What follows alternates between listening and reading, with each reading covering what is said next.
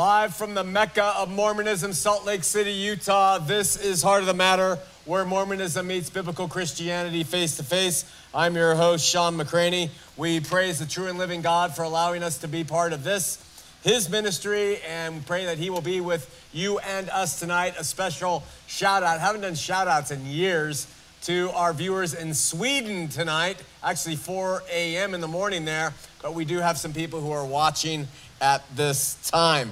Can you name Smith's book? Here you go. Here's some clues. Can you name this Smith's book? You ready? Uh, it speaks of a lost book of God, a voice from the dust come out of the ground to convince Indians of their true heritage and to bring them back to God. Clue number two the original inhabitants of the New World were from the 10 Jewish tribes of Israel who fled to Jerusalem just before its destruction in 600 BC. Clue number three God led these Israelites to land of promise in the Americas where they followed the law of Moses. Number four, they brought two stones with them called the Urim and Thummim with precious breastplate of God combined. Number five, the Israelites filled all the land from sea to sea where no man had been. Six, the Israelites spoke Hebrew, but later became American Indians. Seven, quotes heavily from Isaiah's prophecy, word for word from the Bible. Eight, the Jewish Indians split into civilized people and savage people. Nine, the civilization had, the civilized people had written records, fine art and medicine, used iron and metals, developed a republican government, while the uncivilized were idle and lazy and lived by hunting. 10, the wicked Jewish American Indians had idolatry and human sacrifices and national uh, wars, built large military fortresses and linked cities with watchtowers. 12, Jesus came to the uh, Aztec, came as the Aztec god Quetzalcoatl and preached in the New World. The savage Indians became more powerful and fought the civilized. These wars resulted in the savage Indians wiping out the faithful Indians in the future, the lost tribes of Israel are going to be restored, and America will be occupied by a modern, God fearing nation. This book appeals to the United States to teach Indians that they are the remnant of Israel.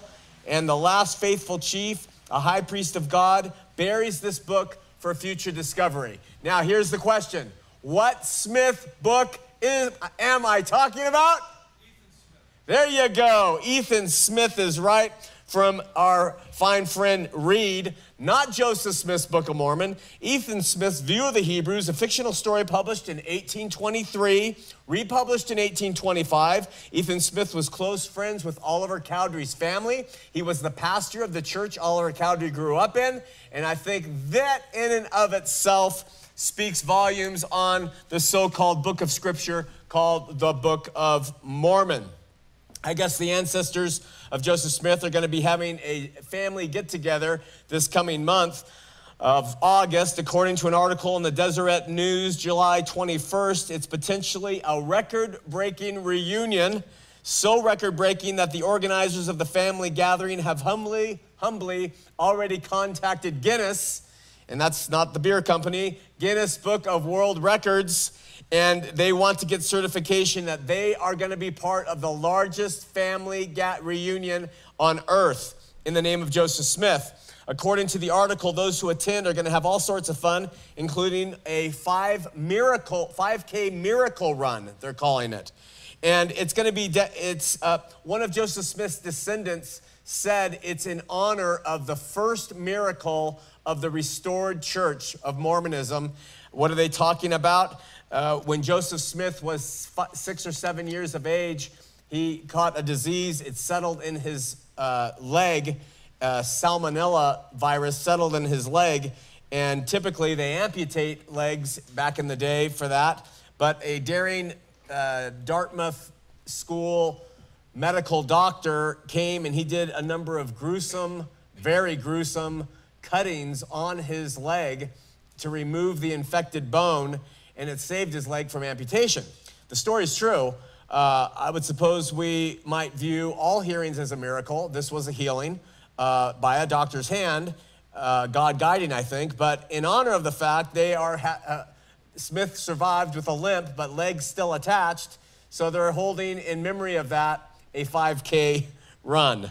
Um, uh, they call it the first miracle of the restoration and they're holding that 5K run to do it. Uh, taking it up a notch, what's really important is an apostle of the Mormon church, Ballard, is going to show up and he is going to grant everybody who participates a medal around the neck for running in the race. Uh, just as a matter of history, to let you know, in a lost gospel, the Gospel of Simeon, contains a story about a family reunion that was held in the early church in honor of Stephen, who was stoned to death. Really, I'm telling you the truth. I guess Stephen's relatives, far and wide, gathered together on the east side of the Mount of Olives, and they threw unleavened bread balls at him to symbolize what, how they killed Stephen. And, uh, and then afterward, Peter even showed up and he gave everybody there who participated a medal because that's what apostles do, you know. Um, I hope people aren't taking me seriously on this. The restored church of Jesus Christ, where the apostles spend their time giving medals to people who do a 5K run. I don't know. Maybe I'm lost something. Maybe I don't know what Christianity is about. Another article in the Deseret News, uh, front page, are some upcoming things that are happening and uh, about conferences, fairs, and Sunstone. You've probably heard about all those. We're going to give you further reports on that uh, later on. Let me take a minute and address something about knowing truth. The big word for understanding truth, how we know truth, is called epistemology. It's a study of how we know something. Maybe not even truth, but how we know. And if you know, then it's true. So it is kind of the study of truth. But epistemology, uh, you know that the LDS missionaries, when they knock on doors, they say, you know, will you read the Book of Mormon and will you pray? And does God touch your heart? Do you feel this? Do you feel the Holy Spirit? Can you feel? It's all about feeling, feeling, feeling. I was recently exposed to a montage of uh, things from different artistic representations through different mediums film, uh, uh, periodicals, and music. And um, repeatedly, in each of these representation, I noticed this theme, which is why I'm bringing it up now. There's an appeal in all of those mediums to feeling. How did the film make you feel? The question was asked. How did uh, you, uh, how did the feelings come about when you read the article that was describing lost children? How did you feel about that? And then James Hetfield from Metallica, I watched several clips from him speaking to uh, his vast audience and before and after every song saying, How do you feel? Do you feel good? Don't you feel good? How are you feeling right now? Everything was an appeal to how you feel, okay? Go with me back to the Garden of Eden for a second, where Adam and Eve were told by God, Don't eat of the tree of knowledge of good and evil. In the day that you do, you will surely die, period. He doesn't say it was an instruction from God. He doesn't say, How do you feel about it? He didn't say, Now go and pray and see if you feel good about those instructions I've given you. It's simply the instruction was given, it was clear, it was founded on their ability to think and reason and choose to follow or not. And they had the word that was given to them don't do this. Okay? Nothing about do you feel good about doing it or does it feel right or does the truth come through this way? Just this is what I say. You choose how you're going to follow it. Eve's justification for eating the fruit, however, is interesting because in it we have some sensory uh, uh, appeal. She says in Genesis 3 6, and, or it says, and when the woman saw that the tree was good for food, she had some, some desires toward that and a tree to be desired to make one wise, she took the fruit thereof and did eat, and it gave to her husband with her, and he did eat. Our senses, our feelings, how we are driven or pulled towards something will deceive us.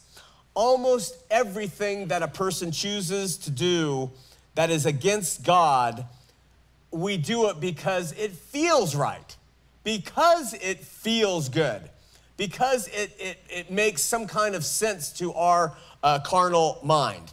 Uh, I mean, it feels good to fornicate. That's why people fornicate. Uh, it feels good to commit adultery. That's why the sin happens. So, feeling good is not the, the way we test to see if something is true or not. Murder must feel good in some sense to most murderers, and, and as do all sins of the flesh. But because something feels good is not the way we can determine truth.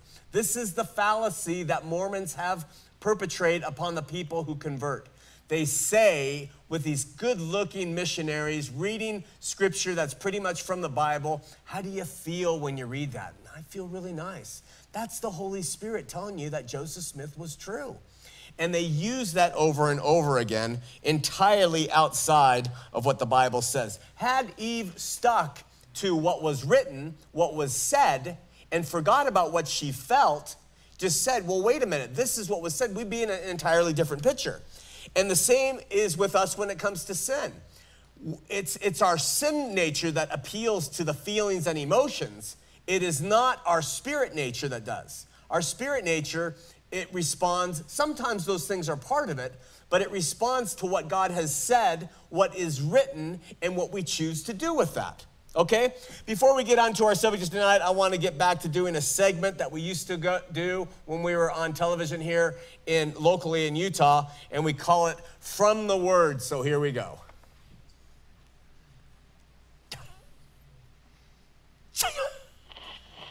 And I heard, as it were, the noise of thunder. One of the four beasts saying, Come and see. And I saw, and behold, a white horse. Okay, for all you viewing audience out there, whoever can call in first and tell us who that was reading that passage of scripture gets a full lunch at Taco Bell with me someday. uh, anyway, uh, who was it who read that? Tell us. Uh, let's uh, go into from the word. In John 3 14, Jesus said to a guy named Nicodemus who came to him by night, and as Moses lifted up the serpent in the wilderness, even so must the Son of Man be lifted up, and whosoever believeth in him should not perish, but have eternal life. Did you read what Jesus said? That whosoever believeth in him should not perish, but have eternal life. To any biblical Christian, salvation, exaltation, eternal life, whatever you want to call it, is all based on faith in the work, finished work of Jesus Christ. But the LDS, who insist on being called Christian, present an altogether different perspective of what it means to be saved. And they give you a couple of definitions that are paradoxically tough to reconcile. First, they teach that salvation being saved is a free gift. You'll hear them say that. Salvation, being saved, is a free gift. And what they're referring to in this sense is resurrection of all people. Jesus came, he overcame physical death. Because of that, anybody who is on this earth gets the free gift of resurrection, and they'll refer to that as salvation. So that's the first definition.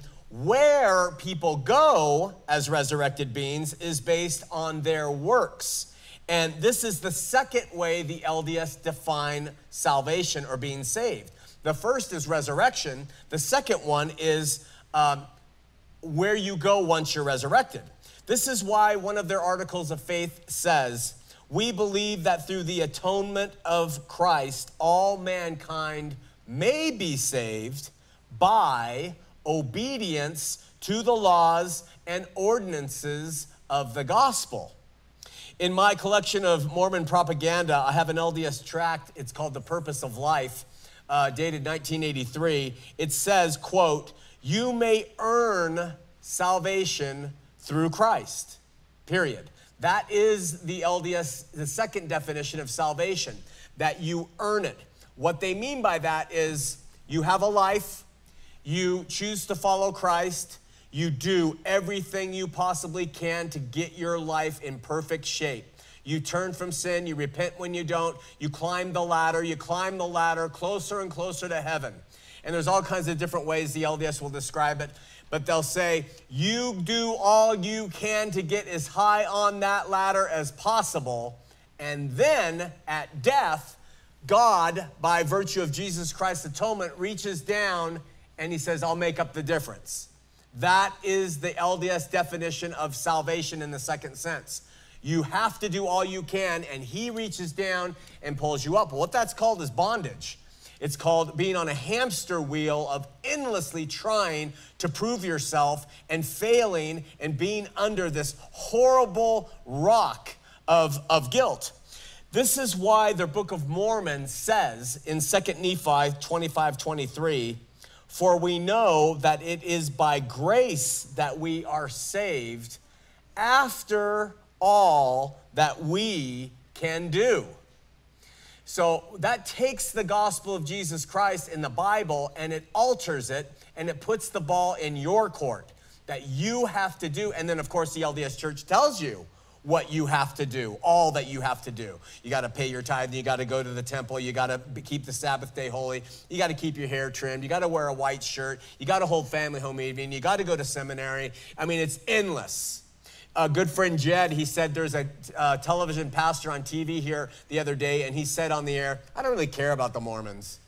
And, and, and Jed was having a conversation with him, and Jed said, You must not have any family that are LDS. And he said, Oh, yeah, that's true. Family or friends, because I'm going to tell you something. When you do, you have a burden for them because they're under this bondage of trying to merit and earn their own salvation. And it's a horrible sight.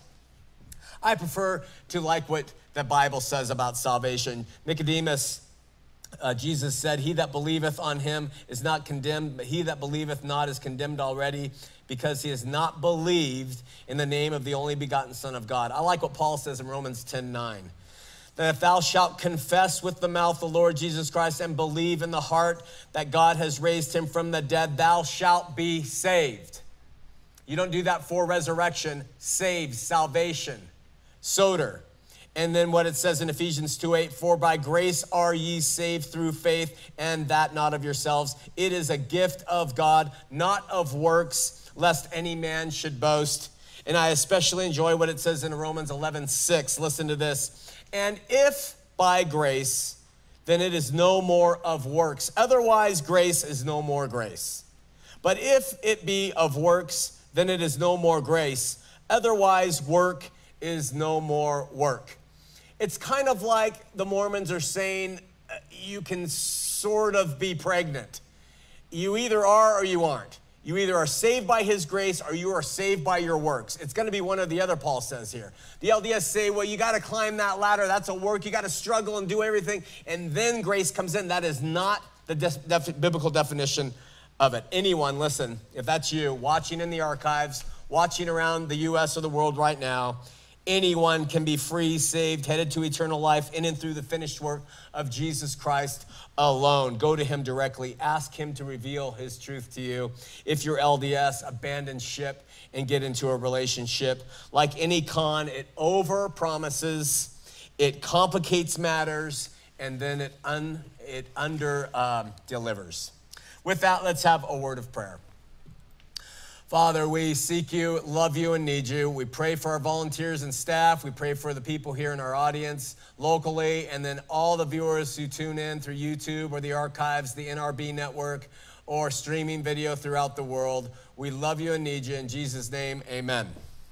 You know, religion is religion is religion. They all run off some sort of combination of God being involved and then the input and influence of men and women, and then people seeking to relate to the eternal truths that are kind of being propagated and mixed up in the whole thing. Some are strict in their demands, others are loose, some are materially wealthy, others are dirt poor. From what I can tell, most seek to get human beings to improve in their life, in the way they relate to each other, in the way that they see God.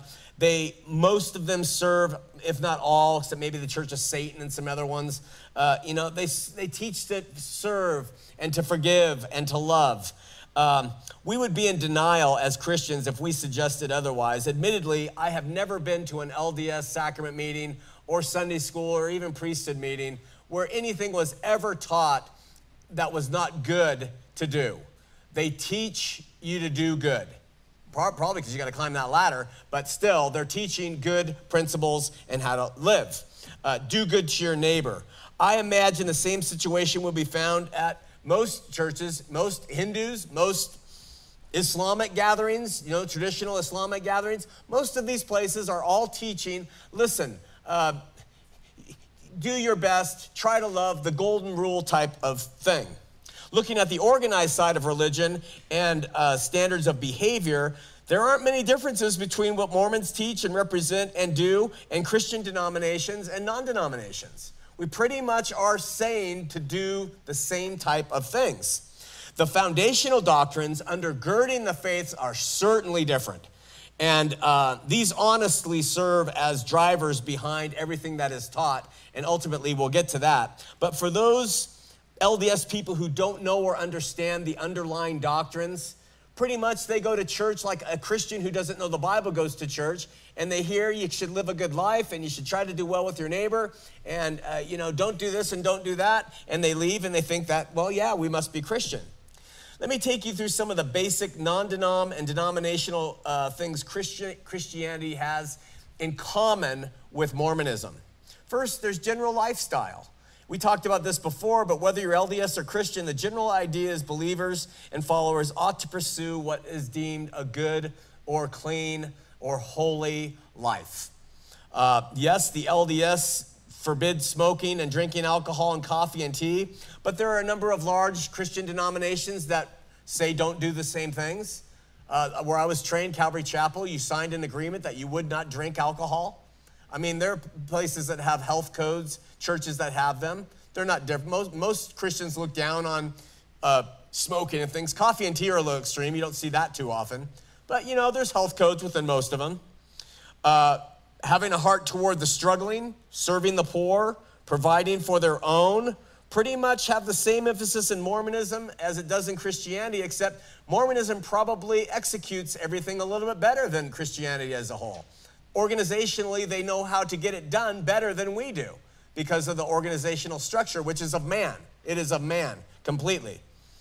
Uh, and then, but you know, we do have to admit the Catholics, in terms of quantity of human, uh, humanitarian aid, they blow the doors off all of us combined. If you really, I mean, you got to look at the hospitals, the colleges, the scientific discoveries, uh, the money they have poured into humanistic needs. The Catholics beat us to shame. Sorry, Mormons and Christians. The Catholics have outdone us in that department.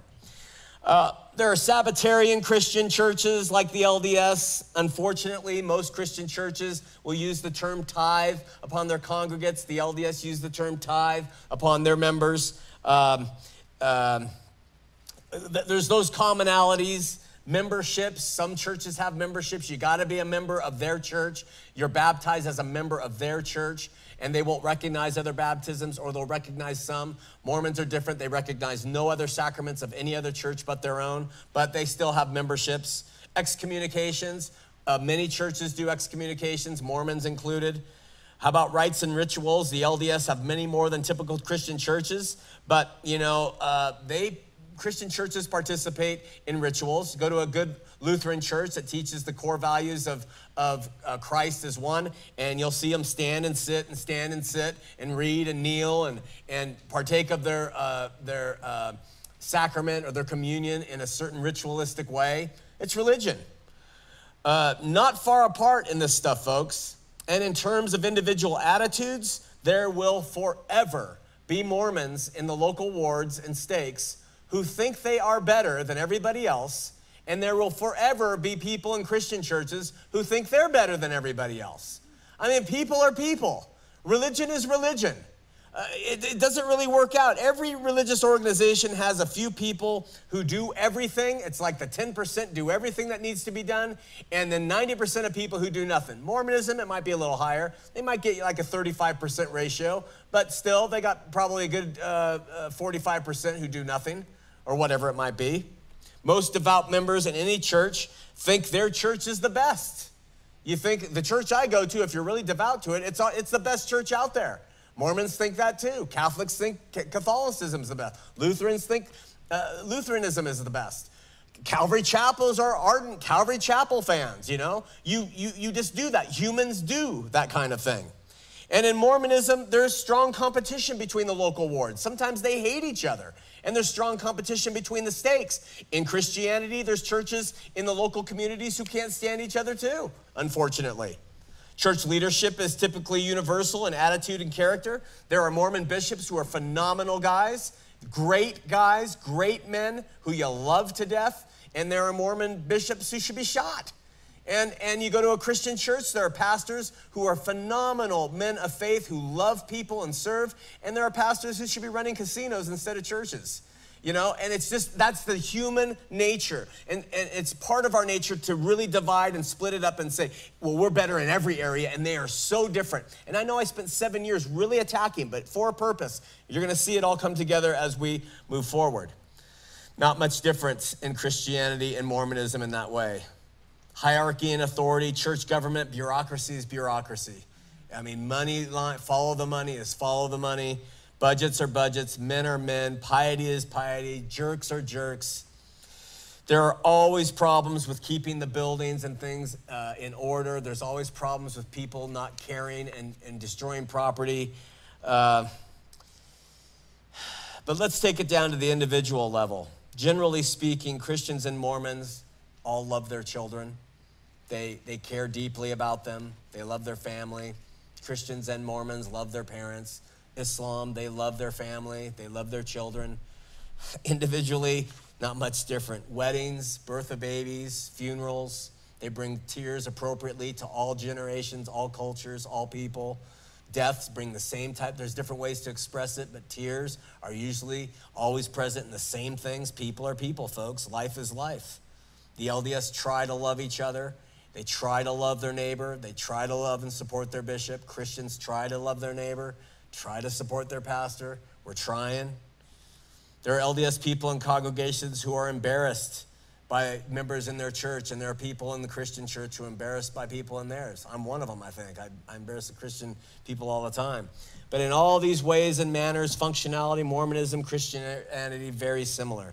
Does anything really matter when it's all said and done? I mean, really, does, does it matter? What is the point if all people are essentially the same?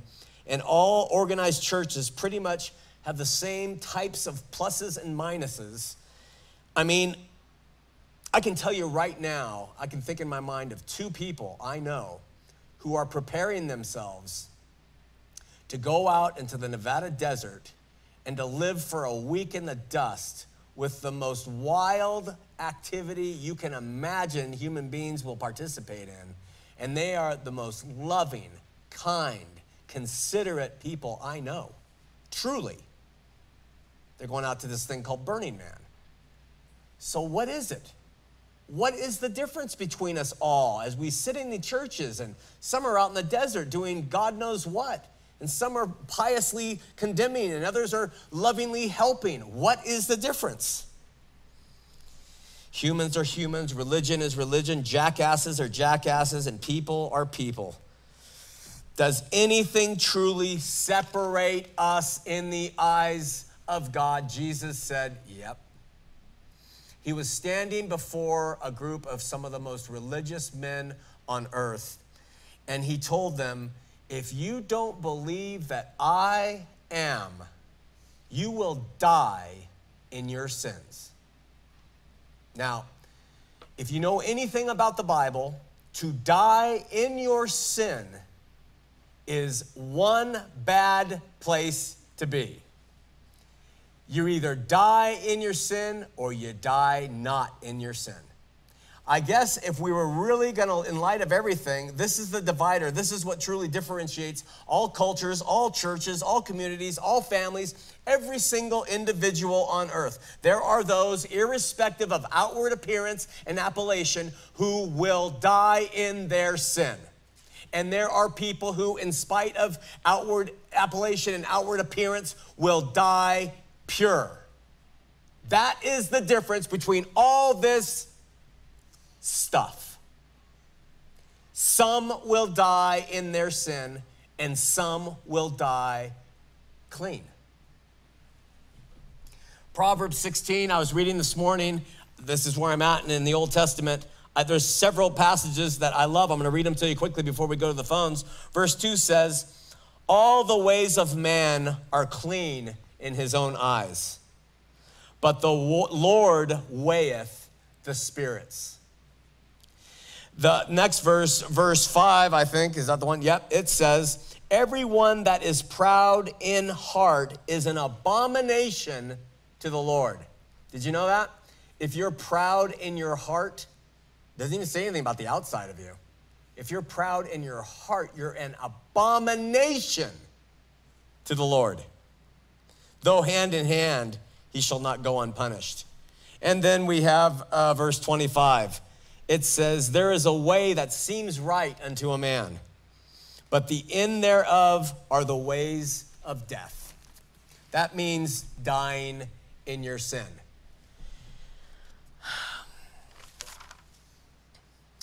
In the Mormon Christian debate, things start to get teased apart when we talk about gifts of the Spirit, their culture, love for God, praise and worship, views of biblical reliability. Most of that stuff, if you really think about it, it's a non event. There are Christians who are divided on King James only versus NIV versus the Masoretic text versus the uh, Westcott and Hort versus the Revised versus the, I mean, it's just endless. So we might be able to give a little leeway when it comes to the view of inerrancy on the Bible. I don't know if that has anything to do with whether you die in your sin or not. But there are things radically that depart and separate those who die in their sin and those who don't when it comes to Mormonism and Christianity. There's ideas on matter. There's soteriology, which is the way people say others are saved and don't die in their sin. There are plans of salvation. There are ideas on rebirth. There's the ontology or makeup of Christ and the ontology or makeup of God uh, between biblical Christianity and Mormon doctrine. In the weeks to come, we're going to show that in spite of all the similarities that are really non events, that even sometimes we have made events, they really don't mean anything.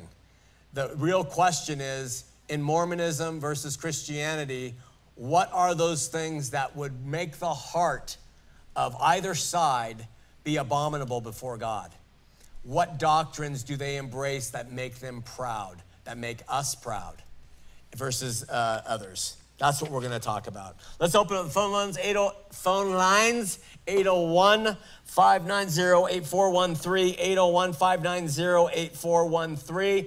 We have a winner, Alan in Colorado. We're going to get you in a second, Alan. We have Anthony from Toronto, Canada, and we have Tom from Regina, Regina, Regina. Regina sounds better.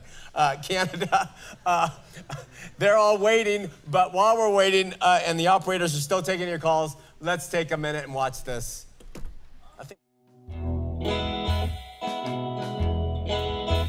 For the wages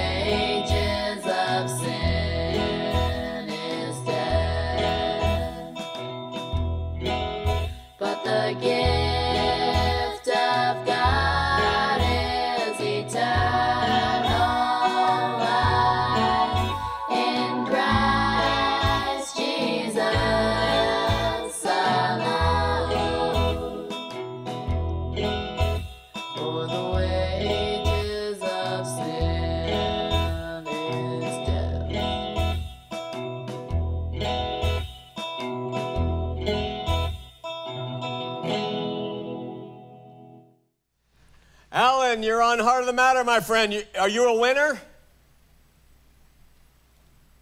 Alan? Alan?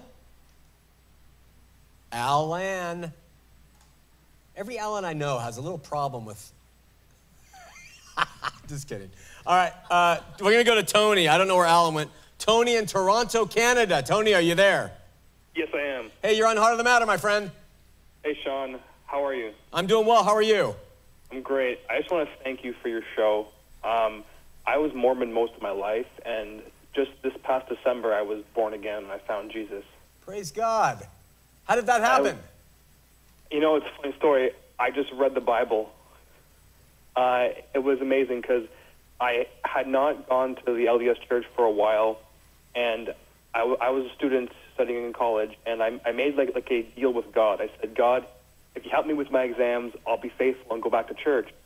So I got through my exams, I did well, and then in order to strengthen my LDS testimony, I read the Bible, and it did the opposite. that is so beautiful. Hey, listen, Anthony, you're on the air. People will be watching these archives for years to come. What advice do you have? You sound young, you sound young, younger. What advice do you have for searching Latter day Saints who are trying to know if Mormonism is true, where God is, etc.? Oh yeah, I'm, I'm 22. I mean, I just found it in the Bible. You know, God's all the answers are in the Bible. LDS claims to have all the answers, but if you just read the Bible, you find them all there. I mean, those people searching, you know, I mean, people, you know, being young, you shouldn't let some org, some like church or organization tell you how how to live and what to do. You know, and then if you can't live their life, they point fingers at you, make you feel like you're no good. You have to think logically. Would a God would God make you make you do that? Would Jesus do that? You have to think about that and to focus on Jesus and not so much your your church that you attend because it's Jesus that saves you and not your church. You know. Great call, Anthony. Really appreciate. It. Anything else? Uh, yeah, I just you know, when I was Mormon, I used to like hate you, Shawn. I honestly hated you. You know, I was so like whenever I would see your videos on YouTube, I was scared to watch. If I watched it for one second, I would turn it off. Oh no, he's put doubt into my head and all this. But you know, you're you're really doing a great thing. Thanks, my brother. And you know, Shawn, you're, you're doing a great thing, and I thank you. And, and you you have changed my life. I watch your videos all the time. You have changed my life, honestly. Glad I, I can. I thank you. Glad I could play a part, my brother. So good to know a true brother. Thanks for calling, Anthony. No problem, Shawn. Okay, God bless. Bye bye. Listen, there's a method to this, and I know it doesn't reach the majority of the LDS, and it turns off a lot of Christians. Uh, but the method is we, we want you to hate me. Um, we want you to feel these, because indifference is, is when nothing happens. If you're indifferent to my program where I sit here and I postulate on things, yes, and I look so nice and handsome, you're not going to give a rat's rear end what's being said. So I get you to feel something. I can try to get you to love me, but that's really hard to do. So I get you to hate me. And I hear it all the time. I hated you. I hated you. But then it dri- it's an emotion that drives you. I know how emotions work, and it gets you to start looking. And so we praise God that He allows us to do this and that many of you are patient with us along the way. Uh, we're going to go to Tom, and we're going to call Reg, Canada. Tom, you're on Heart of the Matter. Hi, Shawn. How are you? Doing well. How are you doing? I'm doing fine. I'm 57 years old, and when I was 16, I uh, found Christ. I was uh, from a Jewish family, and uh, I didn't know anything about uh, uh, uh, Christ or even about my own faith at the time. And uh, a fellow uh, introduced me to Jesus by teaching me from the Old Testament something I never knew, mm. and that was Isaiah 53. Mm. And, and he walked through it with me, uh, verse by verse, and showed me the prophecy, and then he took me to the New Testament and showed me where it was fulfilled. And by the end of Isaiah 53, I'd, uh, I, I, I, he led me in a prayer, and I gave, I invited Jesus into my heart. Wow! And I'll tell you, the next day when I woke up, I woke up with brand new eyes. Wow. I could see I could see the world, you know. Wow. What it was. And uh over the years I, you know, was learning a little bit about Jesus and when I got to Vancouver, unfortunately, I contracted uh, uh, the HIV virus and I've been fighting that now for like 23, 24 years. Wow. And uh in Vancouver, I was getting treatment, and I ran into the Mormons, and uh, I didn't know what to quite make of them yet, and uh, I, I had a little bit of a problem when they got to the Garden of Gethsemane, and they were saying he suffered there for us. I said, well, no, he he was he was praying. Uh, but he was suffering. I said, how was he suffering? He was praying. So uh, I didn't quite get to uh, find out what they were referring to, and I got to uh, Regina and uh, after that, and I ran into the Mormons again, invited them over, and started asking them questions. Uh, I, by the way, you remind me a lot of uh, uh, another fellow who I've read up on, and that's uh, Walter Martin. He, he did a lot of good work on uh, the research of the Mormons, and uh, I read the book, uh, The Kingdom of the Cults, there, and boy, he taught me a lot. And uh, you're teaching me a lot here too, a lot more than he taught and, uh, and I really appreciate you for that. But when I got here to Regina, I started asking them questions. I said, oh, "Where does this book come from that you read? You're all, you know, reading from?" And they said, "Oh, well, uh, our prophet uh, uh, Joseph Smith uh, uh, found these golden plates, and he yeah, he, he translated them, and I said, really? Um, what are they about? And he said, well, they're about the Americas. Really? I said, you know, I'm interested in archaeology and that. Uh, uh, and I watch a lot of these shows on TV, and and they, they they're finding a lot of the old places that were written of in the Bible. Um, have they found anything, uh, you know, uh, uh, uh, that relates to the Book of Mormon? And he said, well, um, they looked at each other. They always have an older one and a younger one there with the uh, missionaries. And the older one to keep the younger one from hearing the truth, I guess. And uh, unfortunately, and I said, uh, "Have they found anything?" And he said, "Well, no, but there's a lot of ruins in South America." And I said, "Yeah, there are, aren't there? Any of them related to the stories?" And he said, "No." Okay. Um, Hey, Tom. Uh, I'm sorry, but we got we have a lot of callers waiting. I, I love the Okay. information you're giving. Any final point on it? I just want to find out what is the what is the deal they're they're talking about with the Garden of Gethsemane. I never got that. What were they trying to tell me about it? Well, uh, essen- essentially, the LDS, they uh, Joseph restored the true church back to the earth according to his claims, and so everything that uh, Protestant Christianity, mostly what Catholicism was teaching and believing, he put a twist on it. So instead of the atonement being on the cross, uh, it was in the Garden of Gethsemane because common criminals would die on crosses. That would not be a place for atonement. So, therefore, when he suffered in the garden, as it were, uh, shedding great drops of blood, as only Luke says, they say that was the shedding of blood for sin. And that, what- that is Oh, really? yeah, and that's what differentiates them in terms of the place of atonement. But there's about five or six really logical arguments you can use uh, to refute that stance, and it puts it to bed. But that's where it comes from, Tom. Okay. By the way, I ordered your shirts, and uh, I get a lot of comments, especially the Jesus period shirt. Oh, good. Praise God. All right, hey, really nice to meet you, my friend. And praise the Lord, and I'll let you go. All right. God bless. Talk to you later. Bye. Bye bye. Uh, for our smirking audience, I would have you know that in some ways we are all from Regina. Now, listen. Um, hey, I'm not on TV. They can't kick me off anymore. that is not bad. That's how God did it, you, you filthy animals. Now, listen, let's go to Nick in Goodland, Kansas. Nick, you're on Heart of the Matter. Oh, awesome. You're on the air, my friend. First time caller. God bless you, Shawn. I just want to thank you for everything you've done. Uh, it's just been awesome getting out of the church. Uh, I want to give a shout out to my daughter, Summer, who's going to be 18 next month, and she's uh, decided to be a Christian instead of a Smithian. Awesome. Um, so uh, I just want to have a question for you to help clarify.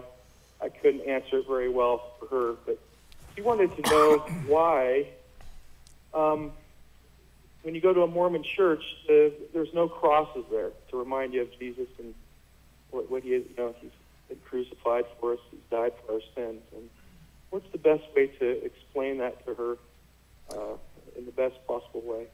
Well, um, the LDS, they view the cross in a lot of the way, same ways that Christians will. They know it is, he did die on the cross. They know he suffered on the cross. But what they lack to understand is the metonymical uh, idea of the cross. That's a huge word. And what it means is what the cross represents to them it represents a like a knife that you would murder somebody with and so the missionaries will say why would you if someone killed your son would you take a knife and and and uh, with a knife would you take a knife and put it around your neck and wear it no would you hang it on your wall no it would be reprehensible to you because they only view the cross as a place of physical torment uh, that jesus underwent at roman hands they miss the metonymical sense, which is that is the place where his blood was shed. He gave up his life. He died spiritually for the three hours that he hung there, and there was darkness upon the face of the land. And then he gave his life physically for the world. And so they miss that. And again, being the restored church, they said the cross is not going to be our symbol. We are going to put spires and, and we're going to have a lot of our architecture and our ironwork in our churches point upward. You'll see a lot of arches that point upward and they're spires, meaning the progress and the evolution, the spiritual evolution of men becoming gods. And so the cross is like anathema to them. And that's the best way I can say they don't understand the true spiritual meaning. The real important thing, though, uh, Nick, is to let your daughter know and go through the New Testament. There's about five or six main passages in the Pauline epistles and in Peter that talk about the shame of the cross, the cross, the cross, the cross, because it has such an important uh, symbolic meaning to our having eternal life. Does that help? Yeah, that, that really does help. Thank you. Um, yeah, look got up. one more quick question. My, Go, uh, go ahead. My, my my other older daughter, she's uh, really into the church. You know, she's uh, the Mormon church, and she won't listen to a word I say about the truth. Um, but she's spending her time baptizing all my ancestors for the dead. And is there any way to go to the Mormon church to take those baptisms away from the dead? You know what I mean? To take them off the record. Not Uh, I told her I don't want any of my ancestors baptized as a Mormon. Um, I don't know. Is there any way? No, I don't think so, Nick. Listen, it's only if you have the political pull of the entire Jewish community or the Catholic Church that can contact the Mormon Church and say, stop baptizing our people. Sometimes they respond to that, but individuals, they're going to say, listen, this is, we can't control who gets baptized vicariously, so we're sorry if they don't want to receive it. I wouldn't let it bother you. It's a meaningless activity of busyness that they heap upon their people, like genealogy to keep them busy. I, I'm, sh- I know why it bothers you, I truly do, but try not to let it because it's meaningless. Okay, that's really awesome. Hey, thank you, Shawn. Thank you so much for, for all your time and all the knowledge you've given. It's all my pleasure, Nick, all my pleasure, and God bless you. Nice to meet a brother. Peace. Thank you. Okay, bye bye. We're gonna go to Aaron in Flagstaff, Arizona. Aaron in Flagstaff, how you doing? Doing great. How you doing, Shawn? Doing Looking well. good. Doing well. You've been working out? At the table, Hey, I got a question for you tonight. yeah. So we got the uh, Law of Moses, Old Testament. God basically tells all of the Israelites what they need to be doing, creates this monolithic law that is, you know, pretty much impossible to keep. And throughout the Old Testament, the Old Testament, you got these guys trying over and over again and just failing, you know, time after time, failure, failure, failure. So then the New Testament comes along, you got Jesus Christ, who nails all that to the cross and gives Christians liberty in Christ.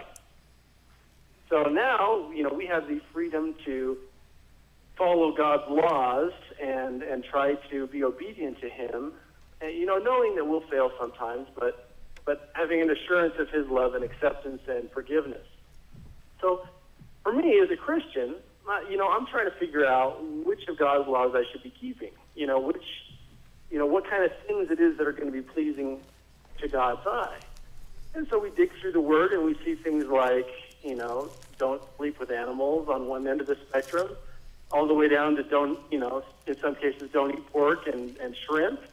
You know, don't mix your, your different kinds of cloths you know, you've got all of these different laws, and it seems to me that a lot of times, you know, some of these are supposed to be ethical, maybe some of them are ritual laws, uh, but, you know, how are we supposed to know as Christians which ones are really pleasing to God's eye and that we're not just picking and choosing the ones that we want to follow? Uh, well, let me give you my insights on that, Aaron. For whatever it's worth, people will differ. Jesus said, A new commandment I give you, that you love one another. He said, Upon oh. this, all the law and the prophets hang upon love. So we don't have to have laws written in stone. We operate simply by what is the loving thing to do toward uh-huh. God and toward, toward man. If you can forget about rules written in stone, and remember, a lot of the New Testament were the apostles trying to help assimilate Jews who had come out from 1500 years of being under the law into liberty in Christ, and it being a very difficult trans- transition.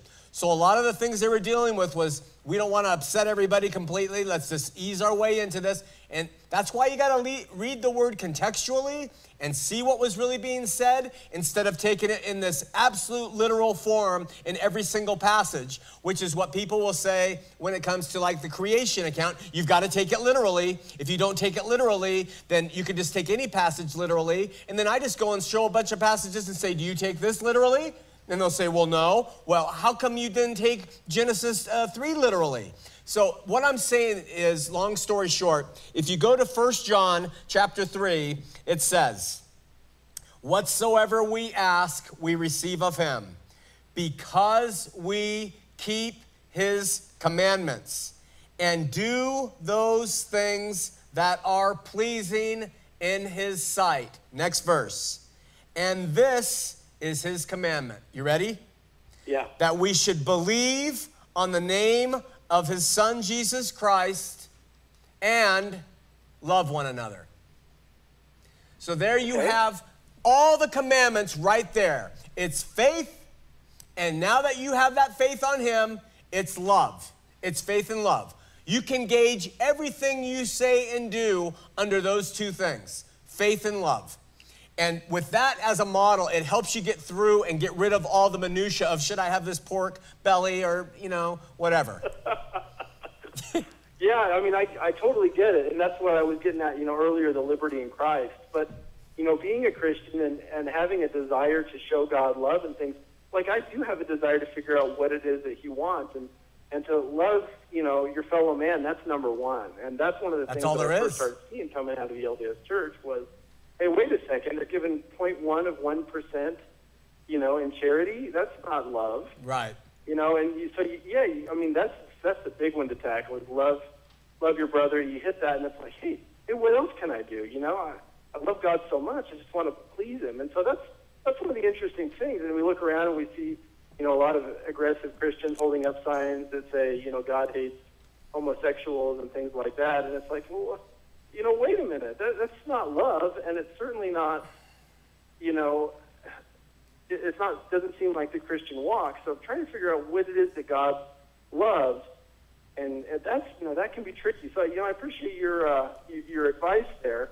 Read the You fruit know, of the Spirit. What the fruits of the Spirit are, it's love, and it should be a colon, not a not a comma as a as a laundry list, but it's love colon, and then all aspects of love, and then read the definition of love in 1 Corinthians 13.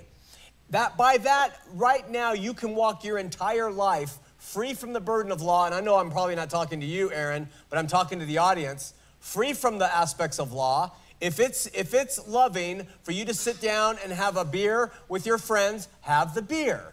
If you're not under uh, uh, if you're not under something, there's no law for that. If you want to have a big fat pork sandwich, have it. If you want to wear something that's revealing to a beautiful dance with your with your spouse or whatever, wear it. There is look at we can bog ourselves down endlessly with ways that we are going to please God, but he did it. He sent his son to please him.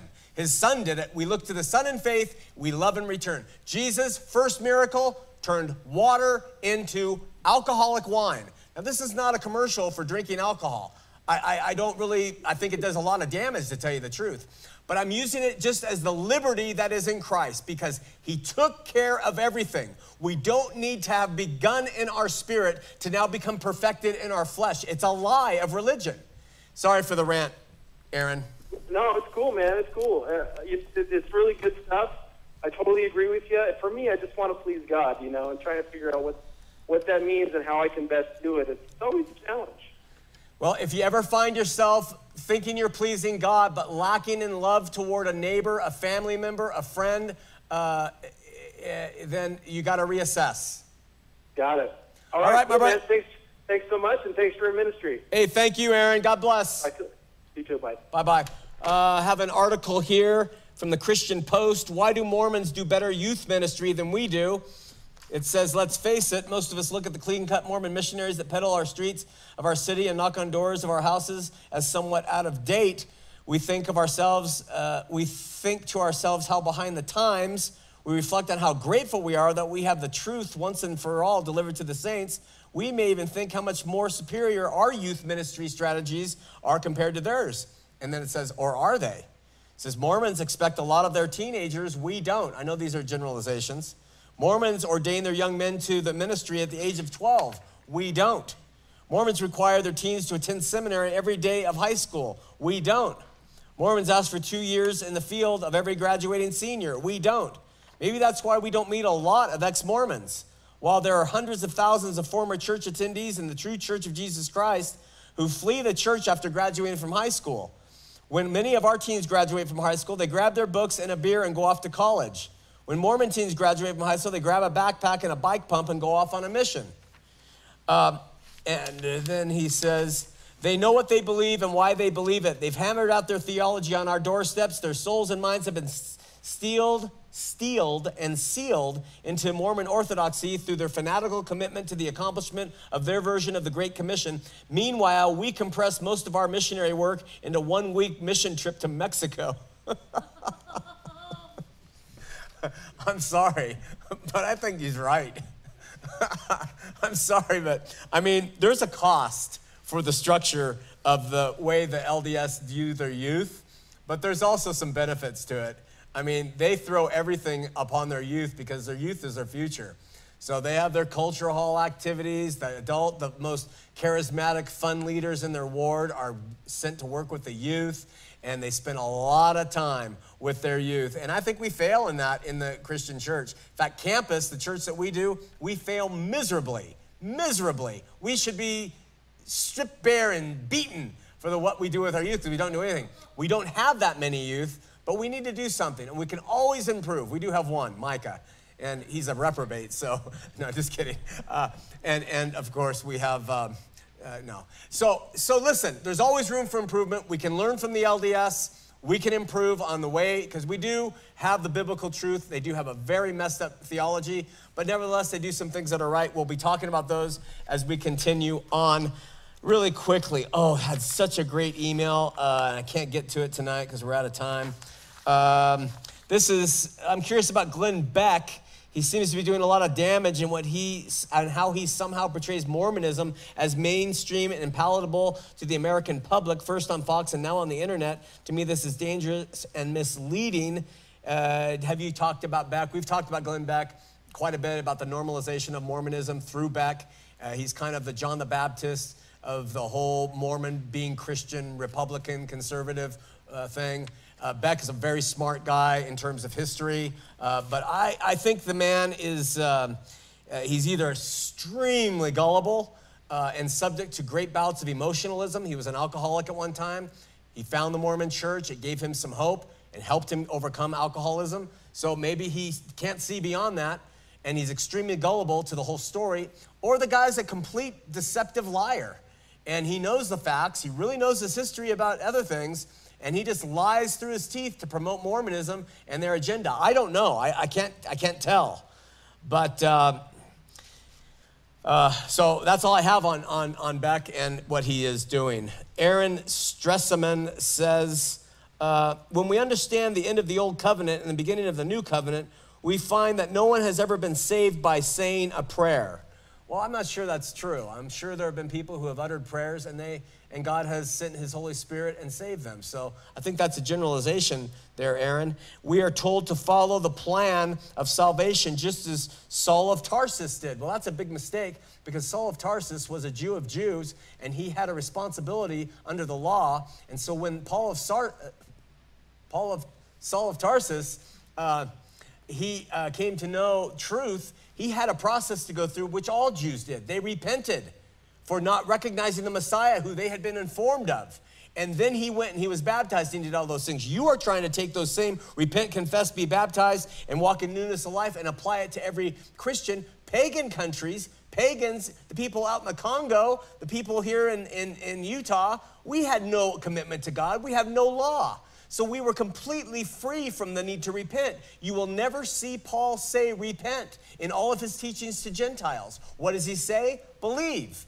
Believe, believe, because the repentance part has to come with the law, and pagans, Gentiles, had no law. So you got to be really careful when we start crossing lines like that. A lot of really good emails. We've got a guy who says, I have brought him right to the foundations of atheism through the program. He has watched, and we'll try to cover that next week when we open up uh, the show. We love you. Tell your friends about Heart of the Matter. We appreciate it, and we'll see you next week here on the show.